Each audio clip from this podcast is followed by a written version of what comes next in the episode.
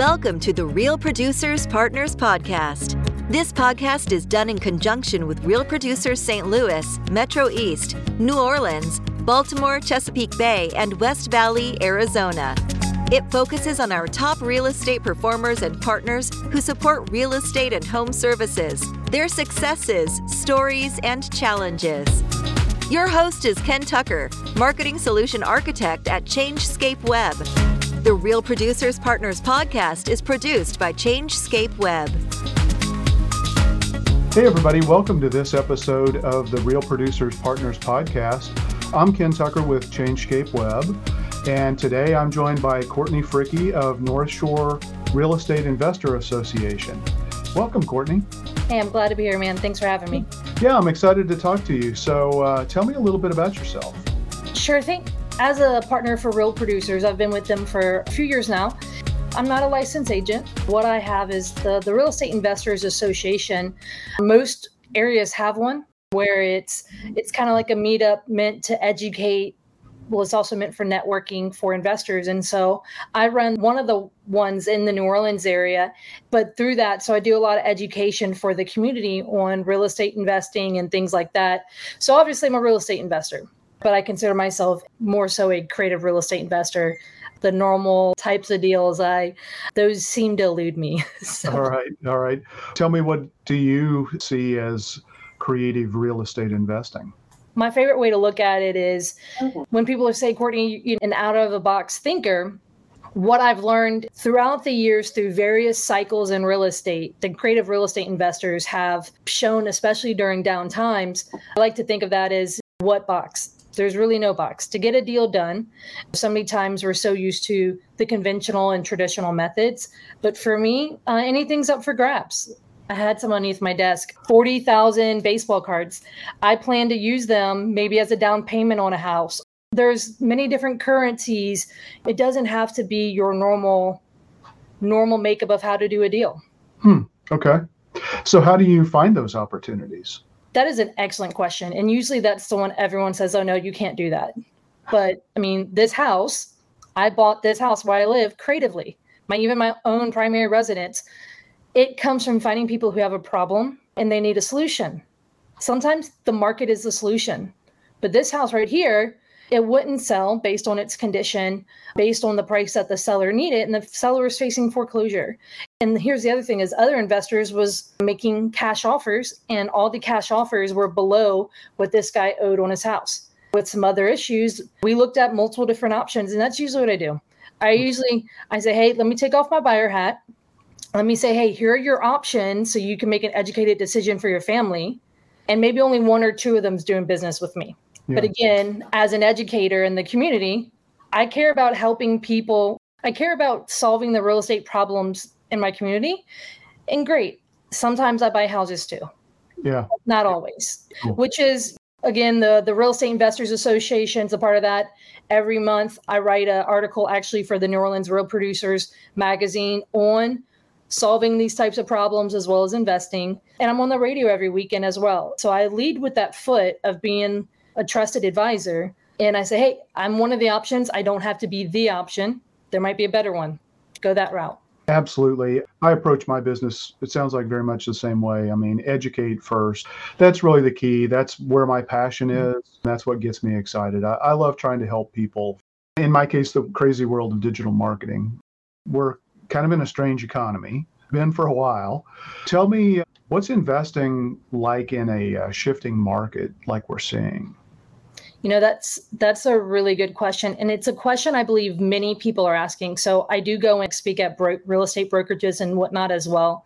That's probably one of the most prevalent questions I'm getting right now: is what are investors doing? At the end of the day, the idea of an investment is usually it's towards some future goal right like i'm investing maybe it's someone's retirement so my so i've got rental portfolios in two states that's a big part of my retirement plan here's a major factor though is is we all know people who have owned real estate but have lost it. Especially when you go back to 06 07 08 most people know someone who's made money most people know someone who lost money uh, and then there's some people who just went through survival mode. Hmm. uh, so the difference between that is your plan. I think a big part of that is the risk factor. I was talking with a lender the other day. We both talked about how a lot of times investors don't know when to get off the roller coaster. And so a big part of that is obviously the market has been really high for these last few years. We call it having a yield sickness, wanting to get such a return. And it's, oh, well, I want to get a return, but they're not seeing the impending issue. So a big part of that is just being mindful of risk. Down in Louisiana, we're seeing a very special issue that not the rest of the country is really seeing and so we're having to be very strategic with things it's it's the insurance issue that we're having down there that is taking an already interesting economic time and making it even more difficult because we're struggling getting affordable insurance rates if we can insure the property at all hmm. those why? things are causing us to be, have to be very cautious why is that the last few years we've had some major hits so yeah. you know the hurricanes we had a tornado between that and then inflation, the rising cost of materials, the rising cost of labor, demand on materials as well. So imagine the last two years what the country's gone through, then imagine having to help a significant part of a community rebuild. Hmm. But they were only insured for a small amount. So if you're only insured for a small amount, but the cost to fix it is now exceeding that because of inflation and these other factors. What happened is, don't quote me on this, but I think we're between eight to 10 insurance companies have gone belly up in the state of Louisiana. Wow. And so at that point now, the state's having to step in and they're in receivership, and the state's having to work on giving people payouts for their policies. That happened over a year ago now, right? For mm-hmm. Ida, the real big one. So those issues are coming into play. Right now, all of our renewals. So, for example, I've got a commercial policy with my rental policies on them, or that's very common for investors, right?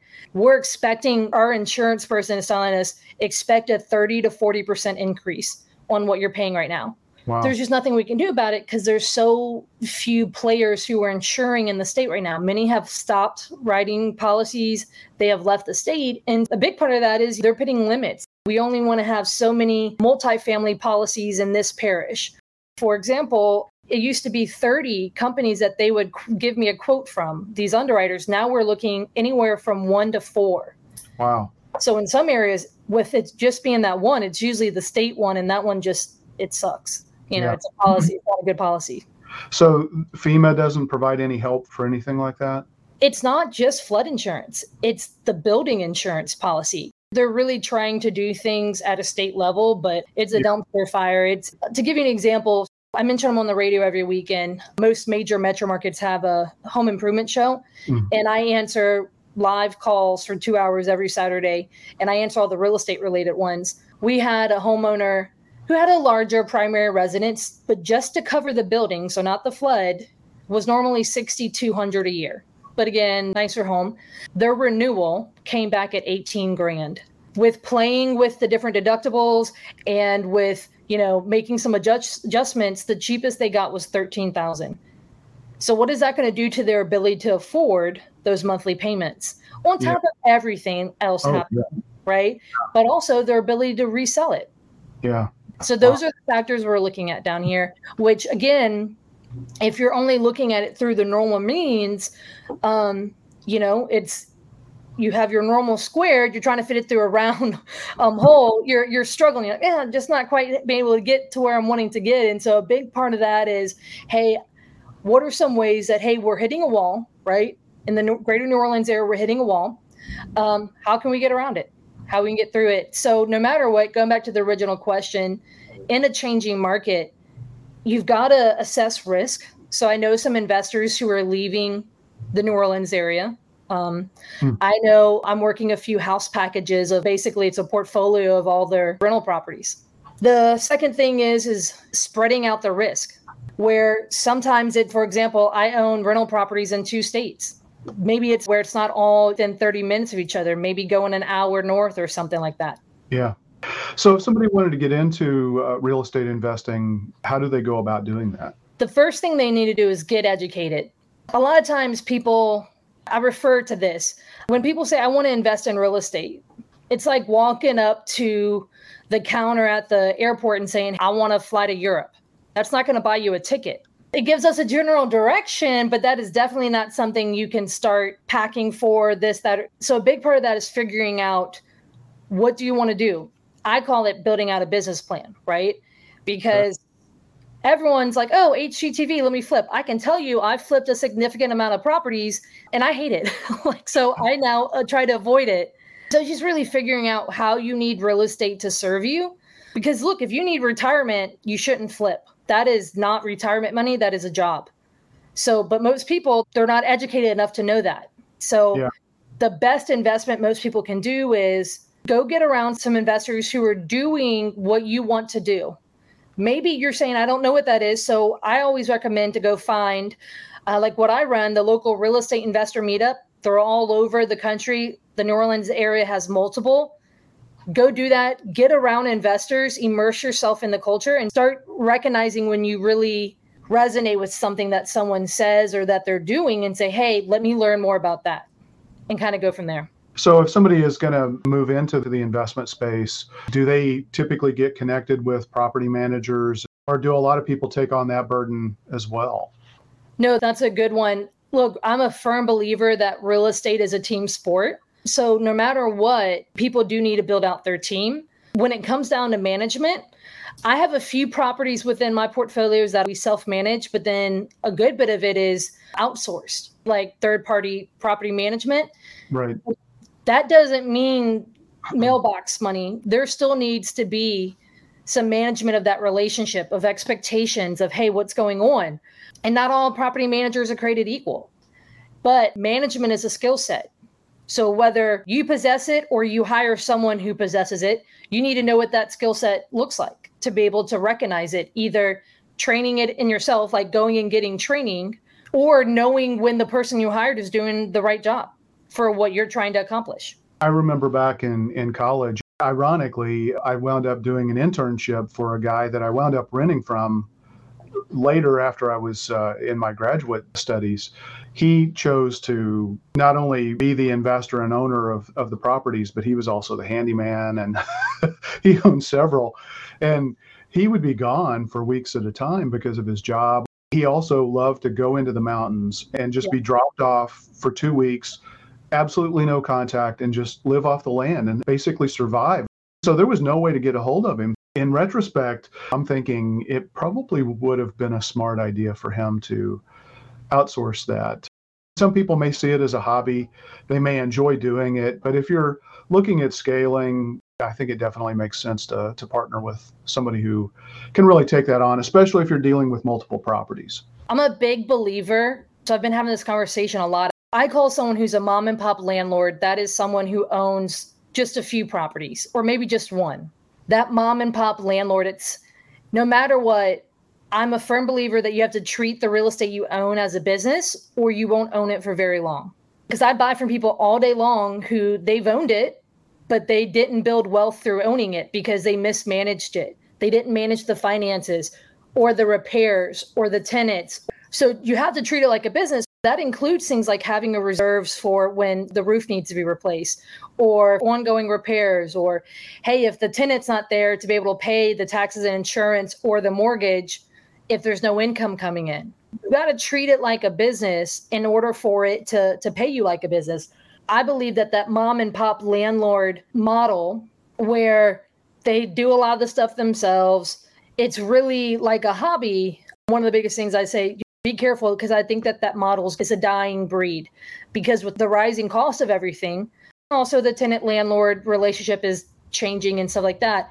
That's what I'm seeing so much of the issues right now is with those mom and pop landlords because they're getting hit really hard. Did that change in part because of COVID? Correct. We saw a lot of that happen. A lot of investors really opened their eyes during COVID. The geopolitical climate, one part, there's still places still trying to be able to evict tenants who are still trying in certain states. So that was one of the reasons why I started investing in a different state because I saw that if you had all your eggs in one state, it was really interesting to see how that state responded.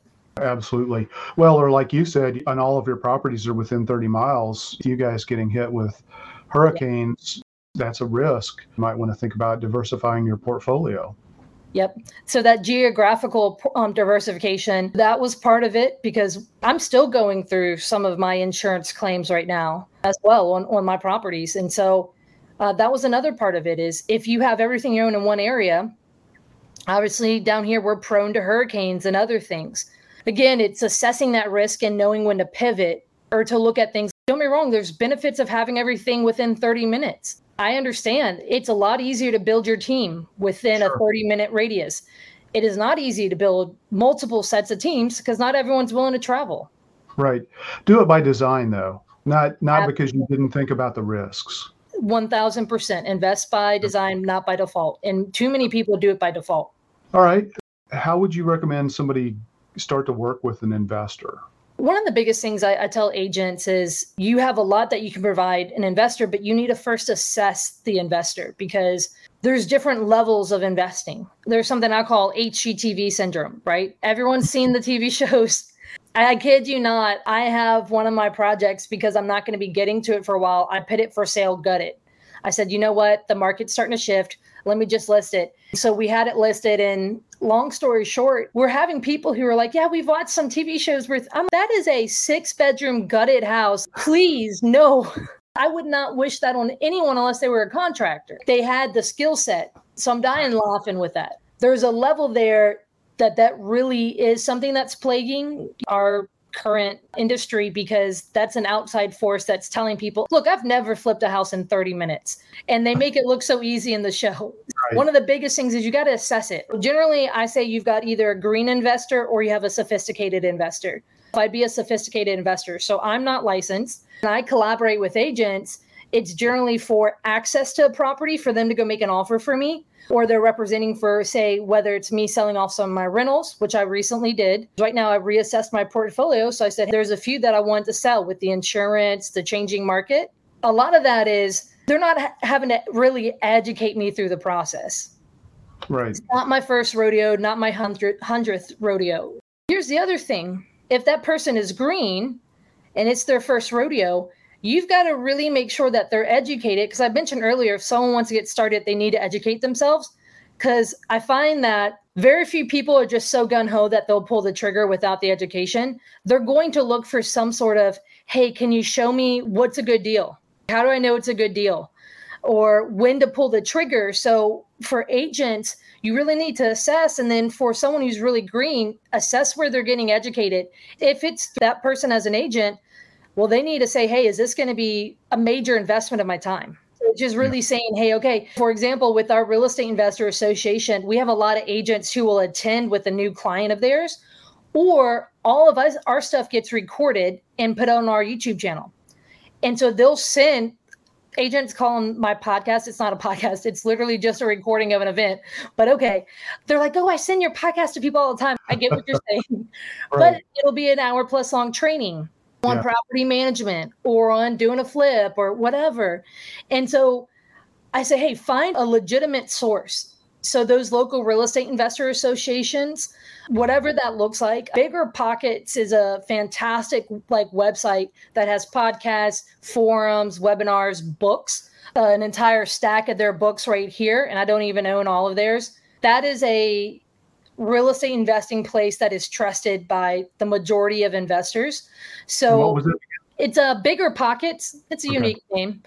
So a lot of times I tell people their biggest podcast because they now have like I don't know six or seven different types of podcasts. But their main one, which was their original podcast, I think it has over 500 episodes, and they're an hour long, and the majority of it is them interviewing, you know, investors. So you get a whole gamut. I mean, apartments, yeah. you know, mobile homes, you know, short term rentals, flips, whatever. Right. And so I tell people, go, you know, so with agents, I say, hey, go listen to those, educate yourself as well. So, because if that person is wanting to advise someone on what a good investment is, um, many times in a description of a listing, it'll say, calling all investors, great investment. And I will, and so they usually always call me because you know my role in the as an industry leader they'll call me and say hey courtney i have a listing coming up. Uh, it's a great investment property. And i and i'll usually say can you tell me what makes it a great investment property? Yeah. Um and and that's where i start to say hey like i want to like i want to listen to see what those that information oh well it's it's under a hundred thousand. I could still overpay at a hundred thousand. It's one of those things is understanding what those things. So get educated yourself, but have education resources to point people to, and then assess the investor that the agent would be working with. Because I know many agents who don't like working with investors because they got with a whole bunch of new ones who they did a lot of work, a lot of handholding, and they never pulled the trigger. Hmm. Do you see any opportunities coming up this weekend? The the Senate just passed some new initiatives which mm-hmm. are going to provide some funding, I think, for replacing hot water heaters and maybe putting solar on people's homes and things like that. Is that going to create any opportunity, or do you see any other opportunities like that on the horizon? I'm not trying to be doom and gloom. I just finished a book this morning on a huge study on the Federal Reserve. I got in the industry in 2014, so I've only been up a rising market. I am absolutely a student of all of this. But I have very specifically sought out mentors who have been investing since the 60s and 70s. Okay. And so I go spend a lot of time with them. Um, one of them, I go spend multiple times a year, I go spend a week with him in hmm. Tampa mm. to go say, you know, what are you seeing? How are you acting now? What are your thoughts? What should I do for my, my first changing market? Whatever time may tell becomes of the market, I want to get around people who've been through multiple. And my understanding of that inflation reduction bill that was passed that that is going to be one of the factors that continues to cause more issues. The printing of that money is causing issues. The hard part here is going to be staying power. So will there be opportunities? I think so. I know it because my phone has started ringing a lot more. Okay. i've already started to, to, to see it. Obviously we're, we're hearing all that but one of the biggest things is that I cannot take advantage of those opportunities if I'm not in a position to weather the rocky storm too. Yeah. Um, especially down here in Louisiana with the rising cost of insurance and things like that. I'm not protected from it. I've got right. rising cost as well. Yeah. Just recently sold one of my properties and I utilized a real estate specific CPA. He's a New Orleans real producers partner as well. Okay. And we created some some tax strategies so that I can keep that cash rather than have to pay Uncle Sam. I said, okay, what are some tax strategies so I can pay less in taxes because I need that money to weather the storm. Yeah. With that being said, historically the the deals I've done, you know, I've done over 200 now. I would say probably 60% of them I bought with cash that cash came from everyday average indip- individuals. Some of them were top producing real estate agents who made a lot of commissions and said, Courtney, I don't have the time, but I want to get the return. So I said, okay, I've got the deal and my team will run it. They backed me financially. Or okay. it might just be the lady who no longer likes what the certificate of deposits give at the bank. So everyday individuals. But then the other 40% or so has been creatively. So that's buying with seller financing, bond for deed, buying it subject to the existing financing, all these creative options. One of the biggest things, not only am I being told to prepare for, but I'm preparing for is that that number is going to greatly flip. So, where I'm going to be buying more of my stuff creatively because those properties cannot sell the traditional way because interest rates are too high. It's because maybe other factors like insurance and then cash is not the answer that it's been the the be all answer that it's been. And so with that being said i've been doing that for years. It's not me begging someone to lend to me do owner financing because i don't have the money.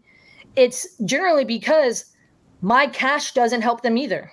Whether that cash is not enough for what they have to get what the loan is owed and stuff hmm. or if they get the cash it just goes and sits in the bank too making nothing Right. So that's a problem that when I talked about finding problems and solving them, that's a very real problem that I find and solve often where they're going to make less than 1% if it goes sits in the bank.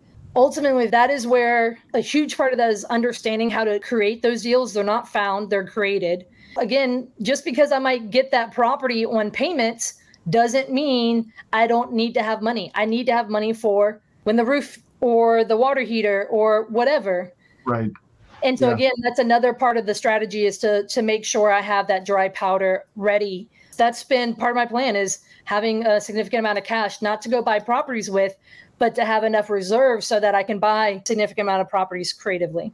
Tell me what is the most interesting property you've either purchased or uh, invested in or flipped? Hmm. I've had a good bit of them. There's always the fun stories. I've actually been starting to try to go on social media and start telling my stories. Just recently, I drove around with someone's ashes buckled up in my car that we found in one of the houses. I didn't know who it was. The, the sellers didn't know who it was because it had been in the family for, I think, three generations and then had been a rental property for a long time. No one knew whose boxes of ashes this was. And so they're buckled in my front seat. And uh, I drove around with them and I was like, buddy, this is this is rude, but I don't know who you are. I can't invite you into my house. So until I found the the funeral home that would probably take it. So I've got a property that I have right now that I'm actually it's the one I mentioned. It's a larger six bedroom house that's gutted. Um, it's one that I am finally selling. I don't mind going and renovating it, but I get bored with that. My skill set is in deal structuring, raising money, and really solving the more complex issues. That property, which I bought through Facebook, not through a Facebook ad, not through Facebook Marketplace, but through someone was complaining about a vacant mall on a Facebook group. And a few hmm. people tagged me because people were talking about how it's bringing their property values down. And I say, I appreciate the vote of confidence, but I don't buy malls. Right. But I do buy the vacant house in a neighborhood that's bringing down your value. So I just shared, hey, went there as a kid. I wish someone would do something with it too. But someone messaged me from that conversation. And it's about a house I was right next to her mom that had sat vacant for over 10 years. And she said, It's such a beautiful home. I hate seeing it sit. Hmm. This house was built in 2004 and has sat vacant since 2009. It's on an acre, six bedroom, 3,000 square foot. When I got it, this was in 2019 it had 2.2 million in liens and judgments against it, just hmm. riddled with lawsuits and stuff like that. So I tracked down the owner. The owner actually was a contractor and a realtor. They didn't believe they still owned it. They thought the bankruptcies had gone through, the foreclosures had happened, and I, I said, "Look," he said, he said, 30 to 50 people a year call me about that house. I tell you the same thing. I don't own it. And I said, look, before you hang up, I believe you do. And if little Johnny down the street is bored enough and goes and breaks into that house and breaks his leg, I believe professionally that he's not going to sue whoever you think owns this. I believe he's going to sue you because I believe your name's on the title still. And I'm pretty sure you probably don't keep insurance on it. I said, I believe that you own it so much that I'm willing to pay your hourly rate for your attorney to go ask him two questions. You know what? If I just spend that money and it's a loss on my end, it's a loss on my end, you will know for sure because yeah. I'm sure you haven't asked your attorney and paid for him. And he said, okay. He called his attorney. Two days later, he called me back and he said, oh my goodness, I still own it. What am I going to do? And so I said, well, you could either put insurance on it and have it still tied to you with all those liens and judgments, or I could buy it from you subject to it was like 35 different liens and judgments and all these different creditors. So he decided to go to my attorney so I bought it with all that clouded title and I just started going through it one by one, picking through it to where now it's ready to be sold with no creditor issues at all. Clean title. It was not an easy task, especially being some of them were were harder than others, but uh my file for that one's about this thick. and that one is a deal that so it's under contract, it's being sold. I did not renovate it. So I did not go make it pretty. That is not my skill set. But it is a deal that I have less than six figures into it, but I will profit more than six figures hmm. on the sale. Cool. Well, Courtney, I enjoyed talking with you. What's the best way for people to get in contact with you? If you guys go to that Courtney10k.com, it is a digital business card. So my email is on there, and you can see my phone number on there. My social media is on there. I will say, you know, you can call me, you can text me, you can email me or social media, whatever's your preferred method. We monitor them all. Cool.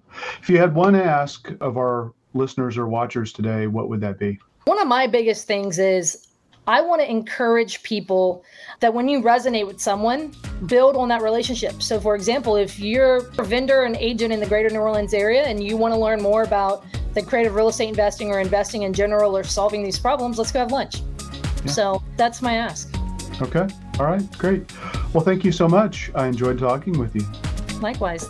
I appreciate right. it. Thanks, Courtney. Take care. You too. Thank you for listening to today's episode. Please be sure and subscribe to the Real Producers Partners podcast on your favorite podcast platform. We'd love for you to review us wherever you get your podcasts. Visit rppp.rocks for more episodes and links to set up a free consultation with the host of this podcast. Thanks again and stay tuned.